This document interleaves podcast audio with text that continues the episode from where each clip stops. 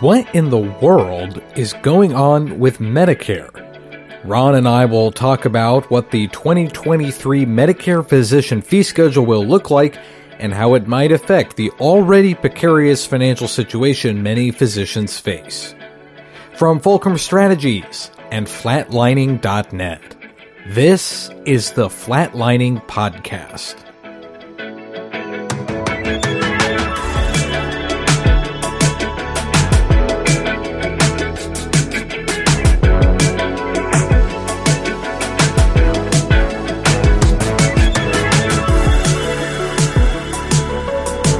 Hey everyone, and welcome to the Flatlining Podcast. The podcast brings you great healthcare analysis and discussion each week.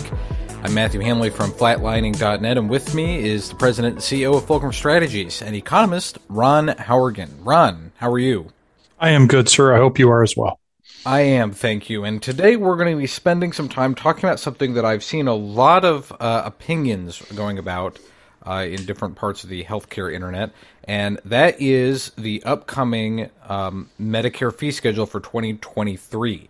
Uh, I know, incredibly sexy topic, but uh, it's something that's important for uh, all physicians, not just those that take Medicare, not just those that are on uh, current year Medicare plans, because it affects it, it, affects a lot of different aspects of our healthcare. Um, and Ron, I guess we I want to start by asking you how it was that we came to have the Medicare fee schedule. Um, well, the the current sort of way that Medicare pays physicians um, really dates back to, and I won't go into nauseating detail on this, but mm-hmm. date back to the mid to late '80s um, when a change was made. Um, the federal government contracted with a, a, healthcare economist by the name of Bill Hsiao, who was a economist at Harvard, I think, and prior to that, he was actually an actuary for Cigna Healthcare. Um, and they had him build a whole new way to compensate physicians and Bill did some really great work. Basically, what he did was he took everything a physician can do from an office visit to cardiovascular surgery and he created a relative value scale. So if you think about mm-hmm. an office visit being worth one point, for example, cardiovascular surgery might be worth 50 points. Right. And therefore should be paid 50 times more than an office visit. And he did it really scientifically. He broke everything a physician can do into three parts. One is practice expense. You know, like an office visit, you, are going to expect the use of a nurse and some gloves and et cetera. Um, so there's a practice expense component. There's a work component, which is sort of how hard it is to do. You would imagine that heart surgery is a little bit harder than an office visit, so it's right. going to have more work value. And then a malpractice component. How risky is it? How likely are you to be sued for malpractice? Hmm. Um, so you, each each service has those three components. You add up those points, and then and I'm simplifying a little bit of the math, but you'll mm-hmm. get hmm. the gist. And then you you multiply that by a factor depending on where you live. That's a practice. It's a, a geographic location. Mm-hmm. So, for example, services in Los Angeles are going to be much more expensive than services in Mississippi, right? Because Mississippi has a much lower cost of living, lower labor cost, etc. And that way, he could basically value how many points, if you were, a service was worth that a physician performed based on what they performed and where they were. The last mm-hmm. part to this and this will get us into when people talk about the conversion factor, what's happening, potentially happening next year, is he said, okay, I've given you the relative value of the points. Now you, the government, get to decide how much money per point you pay. That's called the conversion factor. And so the government did just that. And they said, okay, every point is worth so many dollars. And that set the physician fee schedule across the country for Medicare. Um, that was where it came from. That was sort of the impetus of it. Now, one thing, just as an FYI, that mm-hmm. when uh, and this has been a bone of contention since then with his original work, Bill wanted one other factor into it, and that didn't make it through the federal process. And he wanted a, a physician specialty factor to be included. Basically, his thinking was look, you can't pay a pediatrician for an office visit the same amount of money you would pay a neurosurgeon. Right. Um, But the federal government said, no, we're not going to do that. And they got rid of that. So that didn't make it into the final rule. So, literally speaking, for Medicare, pediatrician's are a bad example for Medicare, but a mm-hmm. family mm-hmm. practitioner seeing an office visit for a 67 year old male would get paid exactly the same for that office visit as a subspecialized, you know, neuro neurosurgeon or an oncologist right. or someone at a, at a, at a different specialty. Right, someone who's dealing, you know, granted they deal with more complicated things with this, but mm-hmm. you're comparing something like the flu to something like a brain tumor, and it's two completely yeah. different, you know, methodologies, two different things you have to consider right. when treating right. the patient. And so, and, and, and the, the answer, the federal, the federal government's answer to that is that, that person who's looking at potentially brain surgery is probably billing a higher level office visit code than somebody just looking at a cold or the flu.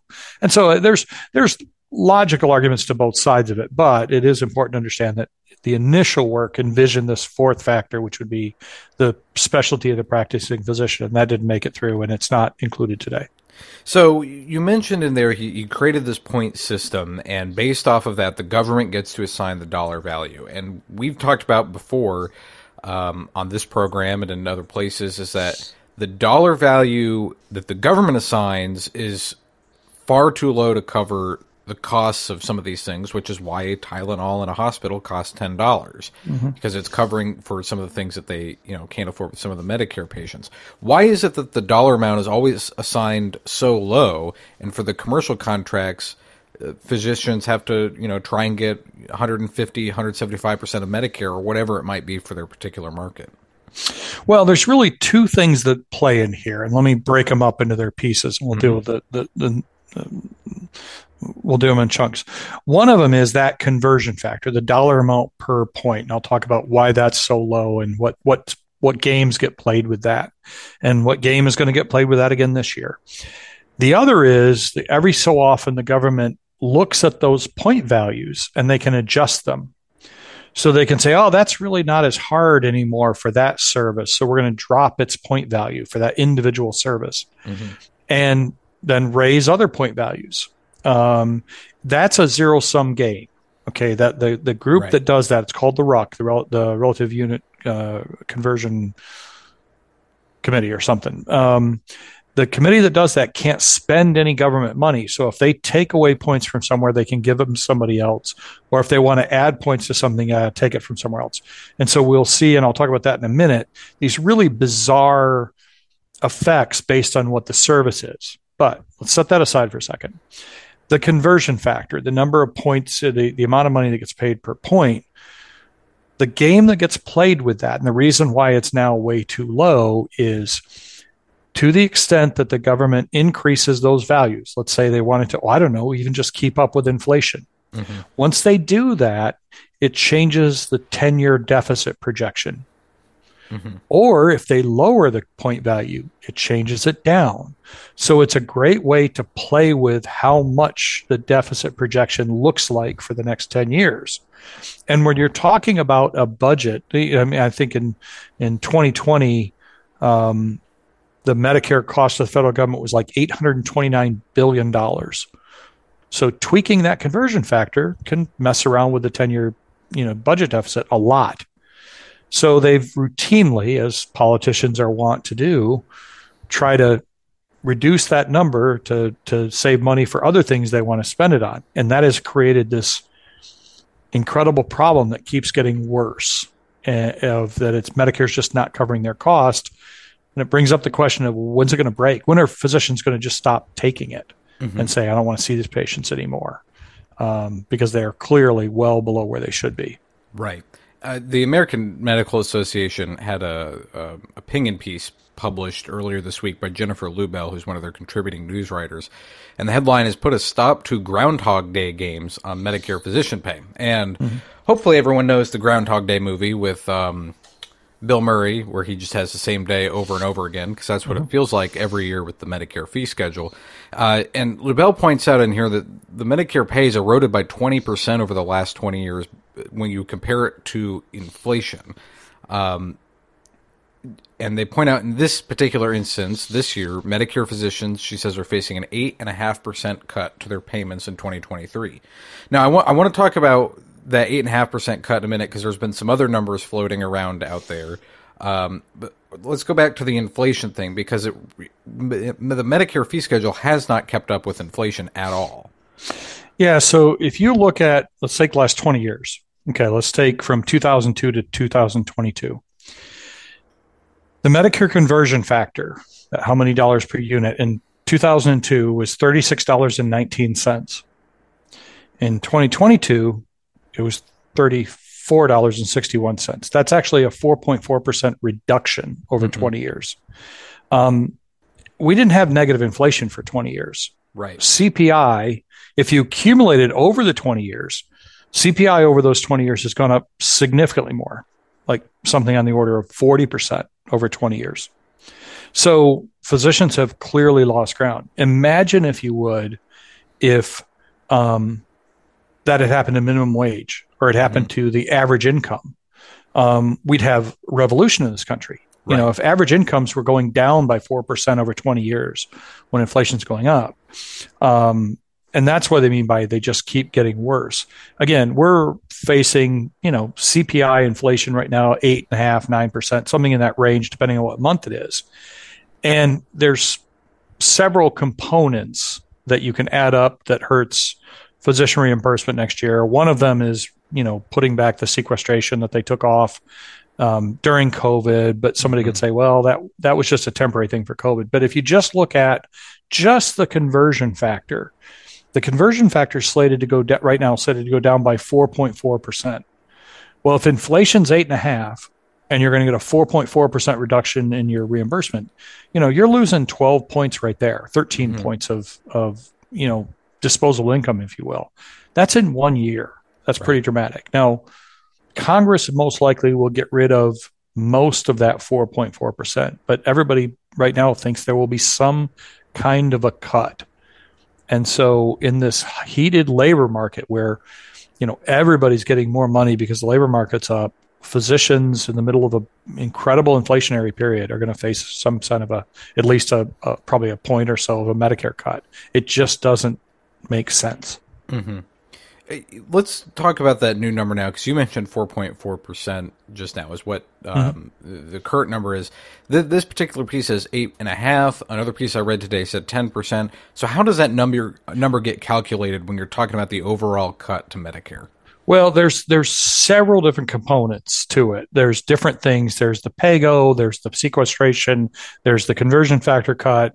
There's there's just all these other things to it that um, may or may not happen. A lot of them probably won't happen. Mm-hmm. Um, and some of them, like the sequestration cut, it was a cut several years ago. They suspended it during COVID, and all they're doing now is just letting it happen again.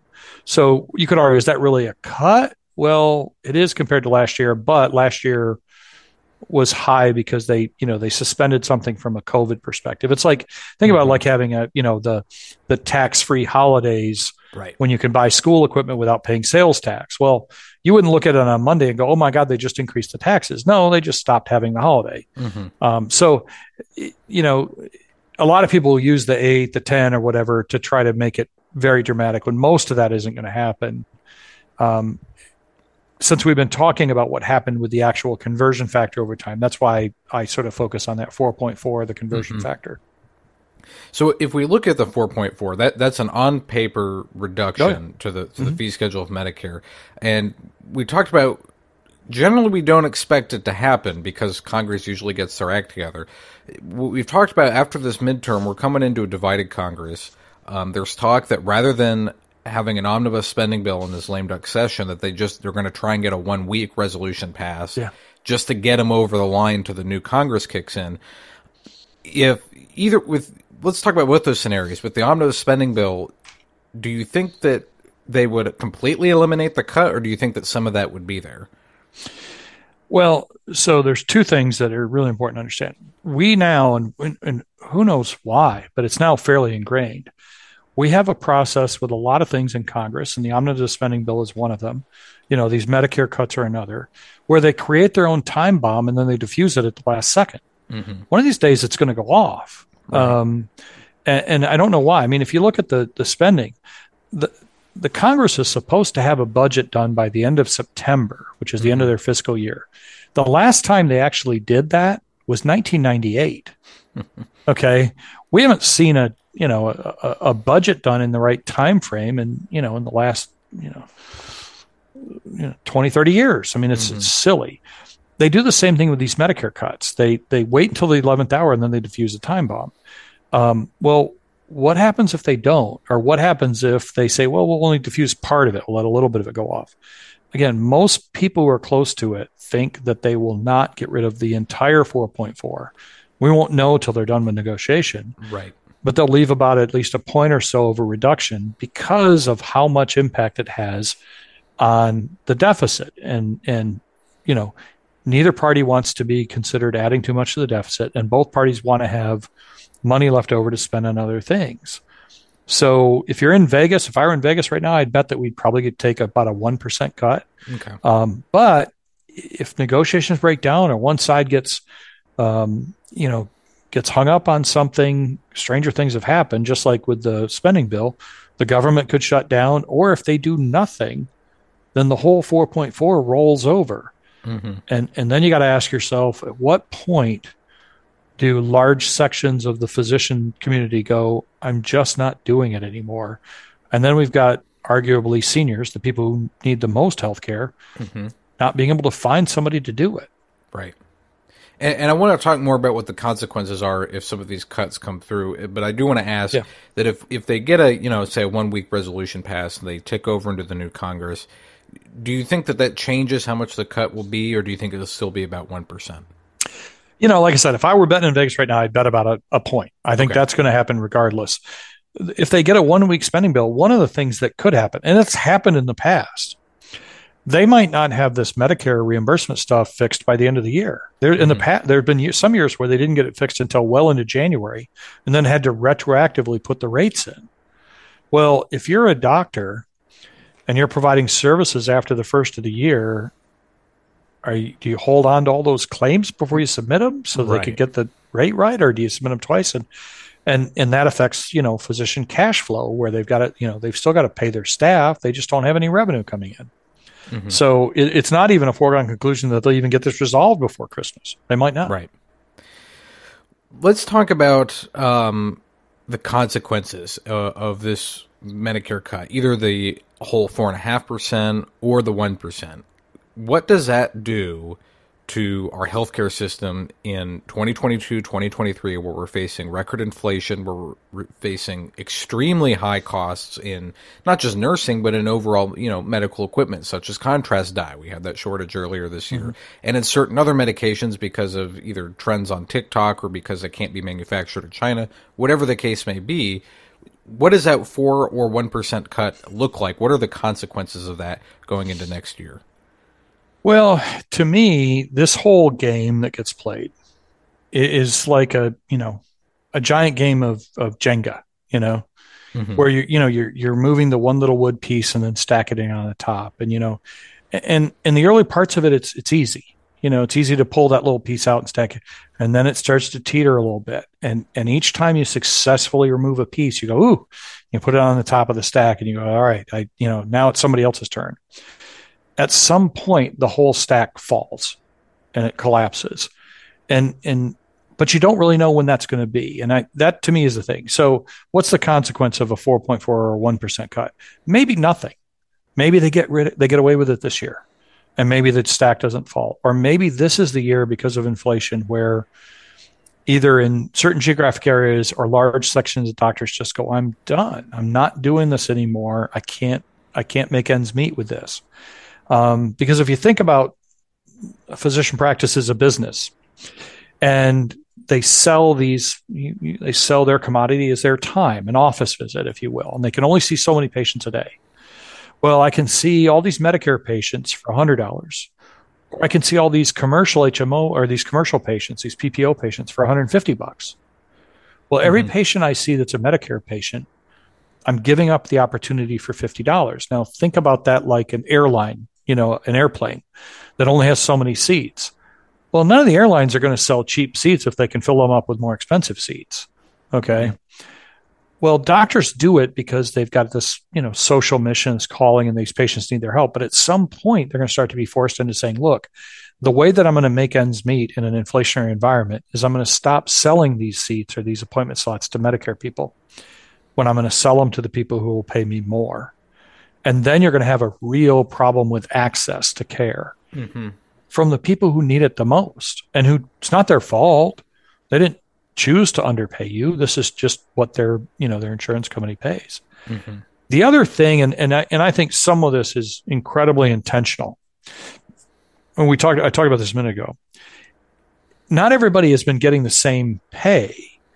Medicare's been playing around with how much they pay for certain things, and some things have been doing very well, and other things have been getting cut.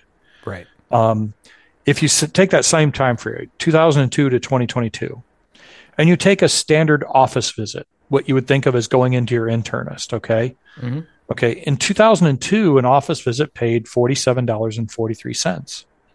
In 2022, it pays $88.29.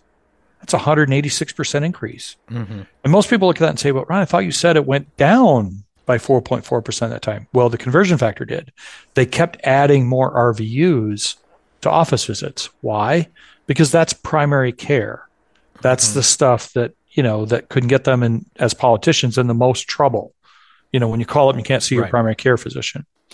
Well, where'd they take that money? Well, let's pick a couple of other things.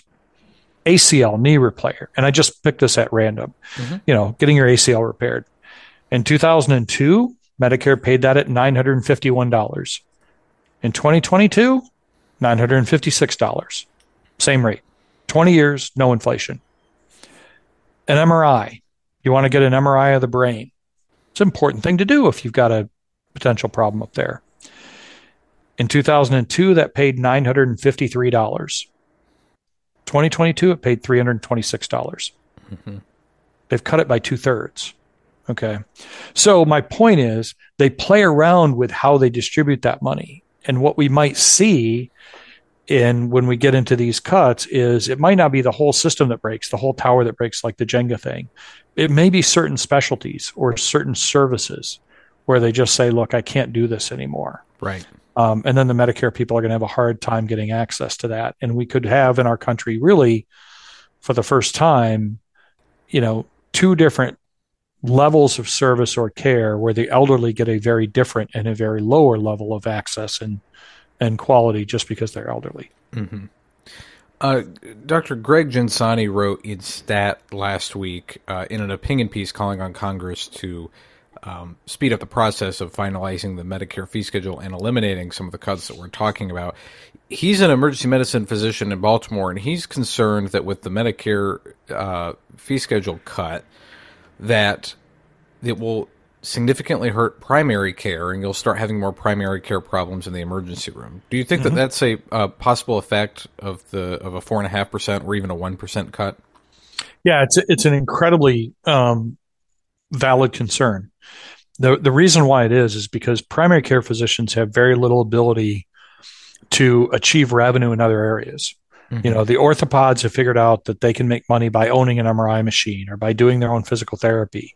You know, the neurologists do infusions. That you know, so they've figured out ways to sort of make up the difference for what Medicare isn't paying them. Primary care physicians really don't have any of that, so they're stuck with this sort of problem. And they're the ones who, even with the increases in office visit reimbursement, um, are likely to start to limit the amount of appointment slots that they have for Medicare. A lot of primary care physicians don't take new Medicare patients. In other words, they only take agents. Mm-hmm. So, in other words, if you want to see me as a Medicare patient, you better have been a patient before you turn 65. It's been going on for a long time. I remember um, when my mother years ago moved from Michigan down to North Carolina. Luckily, I knew a lot of physicians and could get her into a good physician, but otherwise, that would have been a problem because not many of them were taking what they would consider a new Medicare patient. Mm-hmm. So, what happens if we don't have that primary care availability? All those things fl- plug up our ER, which is incredibly expensive, mm-hmm. not good service or patient care. I mean, you know, it's a ERs are kind of a scary place, especially for the elderly. Um, and then they clog it up for what really ne- gets needed in there is true emergencies. You know, we saw that during COVID when the ERs got inundated, and there were you know there were things where you know what happens when the heart attack rolls in and you don't have any bays open Um, so it's a it's a very real concern, and, and he's mm-hmm. right. And he makes an interesting point, perhaps out of humility, or perhaps just in a, a, an attempt to try and convince his readers of, of what he's arguing for. He points out that as an emergency medicine doctor, he says he thinks he's good, but you know he doesn't want to be the one to tell you how to adjust your blood pressure or how to do your insulin at home, especially after he's been dealing with you know more traumatic things for six hours in the emergency room. And he has a point there, I think. Yeah, you're you're using the wrong tool for the wrong thing. Mm-hmm. You know, a hammer is a good hammer. It's a lousy screwdriver. Right. Um, ER docs are fantastic at what they do, but they aren't set up to to have the conversation with you about your cholesterol or your hypertension or your, you know, it's just not their you know their training. They don't have the time to do it. They don't know you know, um, and they definitely don't have that follow up capability to say, okay, well, you know, take this statin and come back in six months and I'll retest you. They don't. Mm-hmm. You, know, you, you leave, you're you're done. They don't see you again. Staying with the topic of this cut real quick, uh, are there any particular specialties that are, are going to be more affected than others in the 2023 Medicare physician fee, fee schedule? Well, the conversion factor thing's across the board, so it's going to okay. sort of hit everybody equally. There's some other cuts in there that are are pretty nasty for imaging. Um, there's there's some stuff in there that will hit some of the other specialties, but uh, again, everybody's pretty much um, close to the breaking point on Medicare reimbursement. So it's it's you know one of these days that you know that stack of blocks is going to fall, mm-hmm. um, and then it's going to be hard to put back together. Right. How do the big payers, the Anthem Blue Crosses, United Healthcare, Cigna, any of the others, how do they view cuts to Medicare? Well, they you know they routinely um, compare their reimbursement to Medicare's reimbursement, mm-hmm. um, and so they like to put things in a in a function of the certain percentage of Medicare. Um, and and you know let's take the you know the MRI example I gave. Sure. You know, well, if they follow down that path and say, well, yeah, we only want to pay you 1.5 times Medicare, um, then they'll have that same cut to imaging um, as Medicare does. So they like to sort of, you know, follow what Medicare does and be in some sort of relative position to Medicare. Um, and that's one of the reasons why, um, you know, physician compensation hasn't been, you know, skyrocketing year after year, mm-hmm. is because of all these pressures on increased cost and reduced re- um, reimbursement. Um, the other thing that the the payers like to do, and I understand half of the argument, is when a when a provider says, "Well, I have you have to pay me more because Medicare just cut me," and the you know the payer will say, "Well, that's not my fault and not my problem." You know, why should I have to pay for what Medicare doesn't? And I get it from the from that one perspective, but from the other perspective, well, because it's what it's a hidden tax. You know, somebody has to pay it, and the federal government's just choosing not to pay it on their end. Um, and and it's a hidden tax. There are other areas where the federal government does the reverse. You know, mm-hmm. there people talk about crop subsidies and saying, well, the federal government's giving these you know these subsidies to farmers to keep the price of food low. Okay, great. Well, I, I pay for those subsidies through my income tax, but right. you know, there's no there's no free lunch here. Mm-hmm. Um, but the payers really like to say, well, you know, I shouldn't have to make up for what Medicare doesn't pay. What about in the instance uh, like Humana, for example? Much of Humana's business is through their Medicare Advantage plans. I know we're in the middle of the open enrollment period, mm-hmm. and that will be wrapping up. It, it just in most places, I think after the the first of the year, uh, sometime in January. How does some of those Medicare Advantage plans? How, how does that? How does the Medicare physician fee schedule affect both the physicians and their you know their business practices? By taking some of those plans and the payers too when offering those plans? Yeah. Well, so, you know, almost all those plans, I'm sure somewhere there's probably a contract that doesn't do this, but, you know, 99.9% of them pay some percentage of current year Medicare. Mm-hmm. Usually it's 100%. Um, so when Medicare cuts, so does your Humana Medicare contract if you're a provider. So does your United Medicare contract. Um, now I say some percentage because then this is almost laughable when you remember what we said about you know how much imaging has been cut. Mm-hmm. Some of them are now coming out and saying, well, actually, we think imaging is even overpaid now, so we want you to right.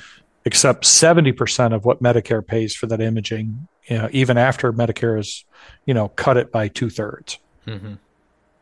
And what about and what about with the payers? How, I mean, how do they handle that as as a business? Well, again, well for them, it's not you know it's not really a um, a cut to how much they make, if you will. Mm-hmm. Um, because that reimbursement is sort of a pass through. Their reimbursement to the government is set in an entirely different way. So it's not like, you know, when Medicare says I'm going to do a 4.4% cut to physician reimbursement, that means a 4.4% cut to United Healthcare's profits or Humana's or anybody else's. Mm-hmm. No, not at all. Um, in some ways, it makes their profits better. We've talked before about how physicians aren't, you know, a voting bloc in the same way that you know union auto workers should be a voting bloc, or even you could argue that nurses might be a voting bloc because of the, the way their unions are structured. But since physicians are, are an incredibly diverse group of people in the United States from all sorts of different political views, how is it possible? And really, I guess the question is: Is it possible? For physicians to be able to sway Congress in their direction to either increase the fee schedule as years go on, or to um, you know generally make this cut hurt less bad each year. Yeah, so um, you're absolutely right. I mean, you know, one of the negatives is physicians haven't figured out a way to be a more powerful, um, influential voice um, mm. because they're not consolidated. I mean, imagine, if you will, if there was a physicians union, you know, similar to the auto workers, mm-hmm. okay, that was allowed to go on strike. Now, it wouldn't be allowed to, but imagine what would happen if these cuts happen and physicians said, you know what, I don't think we're going to show up to the hospital on Monday. I think we're going on strike. Right. You know, I mean, talk about having negotiating leverage. Mm-hmm. Um, but they haven't done that, and they haven't been a very good, clear voice. Um, where they've been successful and what I think the the medical community needs to do better is to better tell their story and to better make it real to the politicians because they've got a wonderful story and there's a great way to make it real. I heard a story this was years ago, um, and I forget what there was a change that was going to happen to um, infusion drugs, and all the oncologists rely on that. You know, that's what they do mm-hmm. the chemotherapy stuff. Um, and uh, in New York, um, one of the oncology, big oncology groups up there got Chuck Schumer to come to their office and meet with him and everything. And, and they sat him in a chair in their infusion suite. And he's looking around at all these other people that are getting their chemotherapy and they don't have any hair and they look, you know, and the doctor was now imagine, here you are and I can't do this for you anymore because of this. And it became real. You know, I mean, mm-hmm. it, this isn't a, an, an, academic discussion that, um, and it was instrumental in getting it reversed. So we've got to do more of that. There's a lot of physicians who spend a lot of work and time with, you know, what they call doctor days on the Hill, where they walk around and they talk to, you know, legislators, et cetera. Um, they really need to keep doing that. We need to do more of that. But what they really also need to do is do it in their state legislators mm-hmm. um, and in their state, um, uh, you know, uh, environments, because then it's your county, your hospital, your doctors kind of thing. So um, it's hard because they're fighting a really uphill battle, and it's easy for politicians to go after that money. Right. Um, you know, when you're talking about close to a trillion dollars the, in the budget, boy, there's there's a lot of a lot of there there. But mm-hmm. they need to keep. We need to keep doing that and try to do a better and better job of it. And well, and it's interesting to me that it's always you know you're trying to cut corners in different places, and you're right. It is a you know it's a trillion dollars as part of the budget, but that's the system we signed up for when mm-hmm. we created the Medicare system, and it's no different than you know the UK spending lots of money on their healthcare because of the way they set it up, or Canada or any other country. It's just the way we have decided to do it. Um, and Perhaps is there a less expensive way? Maybe, but this is the you know this is the system we made. It would really um, it would I mean you immediately lose the state of Florida if your party went wholehearted into cutting Medicare just because of the amount of people seniors that live down there in um, in Florida. Do you think that it's possible for Medicare to just completely implode on itself with the way that Congress handles this sometimes? The imploding would be when the system stops accepting it. Um, you know, it's sort of like um, you know, it's sort of like the the medic physicians in the system are sort of like indentured servants. You know, after after slavery was abolished, and you know, why didn't they leave the plantations? Well, they didn't know what to do, and they you right. know they didn't know. Um, but they could. And what happens if they all get up and walk? What happens when large sections of of physicians say, "I'm just not going to do this anymore," mm-hmm. um, because having a Medicare card does you no good if there's nobody on the other end willing to cash it. Right. You know, um, and then you know, when it suddenly becomes real for what is one of the more important voting blocs out there. Like you say, you mess around with Medicare and piss off the seniors, you are the ex senator of the state of Florida in a heartbeat. Mm-hmm. Um, and if you're the current governor of Florida wanting to be president, that's a bad way to start, you know? Yeah. So, um, you start getting the seniors riled up about this um, because they got time to call their congressman and they do vote. Now you're going to have a whole different problem. Mm-hmm.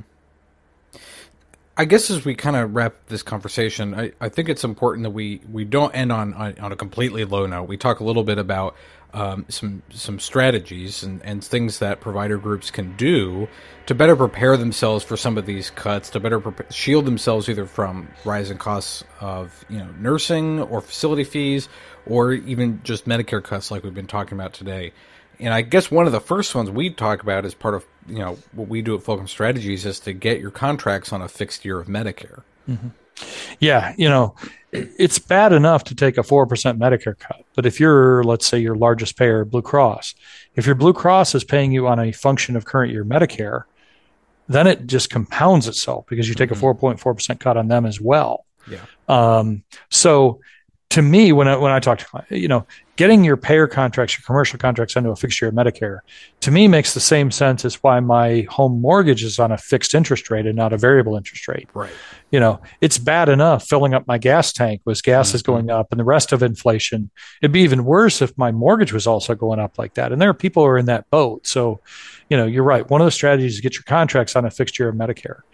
Another strategy I tell physicians is you you need to understand and be able to appropriately project and budget your your practice as a business. You know, what are your mm-hmm. salaries going to do next year? What's reimbursement going to do? Um, I, I I'm still surprised by how many practices will say, "Well, hey, I hear we're getting a Medicare cut. I, I don't really know what that means for me." And I'm like, "Well, first of all, the easy thing to do is to take how much Medicare revenue you got last year, multiply it by 4.4 percent, and that's what your loss will be." That that's simple. Mm-hmm. Now we should be doing a lot more than that. You should be projecting out what your revenues look like, projecting out what your expenses are. You know, run it like a business. And a lot of physicians don't do that, which is sad because they don't want it to be a business. They want it to be caring. You right. know. But it, you know, nonprofits run the same way. They have to be able to project, uh, you know, how that they're going to be able to manage to stay open each year, even right. if they're based off donations. So, and it's it's one thing to say, you know, you're going to be greedy and try and take in a bunch of money, but it's another thing to say, I need to plan and have a good, you know, sense of where we're going over the next few years, and have a budget and have a business model for how that's going to happen. And um, I think the nonprofit world, some sections of the nonprofit world can and physicians can learn a lot by by doing that sort of thing. Yeah, just doing things like budgets and projections doesn't mean you've got to do the nasty things that people think about with for-profit right. businesses. It mm-hmm. doesn't mean you can't do, you know, you can't provide care to to people that you know that you're not going to make money on. You can still take Medicaid um, patients. Right, right. Yeah. It's no different than I, you know, I tell physicians all the time. You know, having a, a personal budget at home, you know, knowing my expenses are, knowing my revenue what that does for me tells me how much I can donate to charities, mm-hmm. you know, and still be able to, you know, provide for my family. It doesn't mean I just by doing that budgeting process doesn't mean I'm not going to be altruistic or donate. It, it shows me what I can do. Right.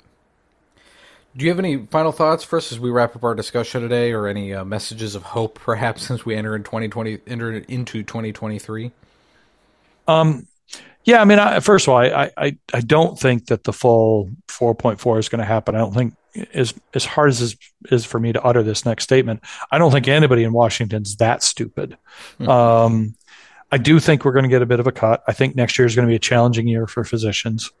Um, and I think we just need to keep working hard to educate the, you know, both local and state and federal legislators on, on you just don't want to, you know, you don't want to have this Jenga tower collapse because it'll right. be really bad when it does.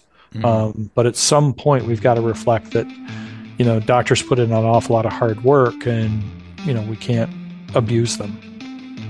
Well, Ron, that's about all the time we have for today. So thank you very much for coming back onto the Flatlining Podcast. Enjoyed it as always. Thank you. We'll have all of these articles and opinion pieces in the show notes for the program and at flatlining.net.